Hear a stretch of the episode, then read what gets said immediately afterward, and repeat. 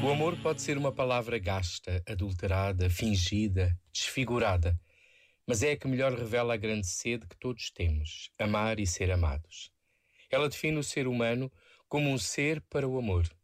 Multiplica as nossas capacidades, explora potencialidades desconhecidas, é árvore e é fruto.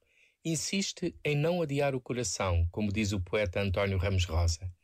A originalidade cristã germina deste amor que não tem a fonte em nós, mas em Deus, e nos lança na aventura de o concretizarmos na vida de cada dia. Amar a Deus e amar os outros não é uma oposição, pois amando os outros já estamos a amar a Deus, de quem todos somos imagem e semelhança. O perigo é julgar que amamos a Deus sem amar as pessoas. Este momento está disponível em podcast no site e na app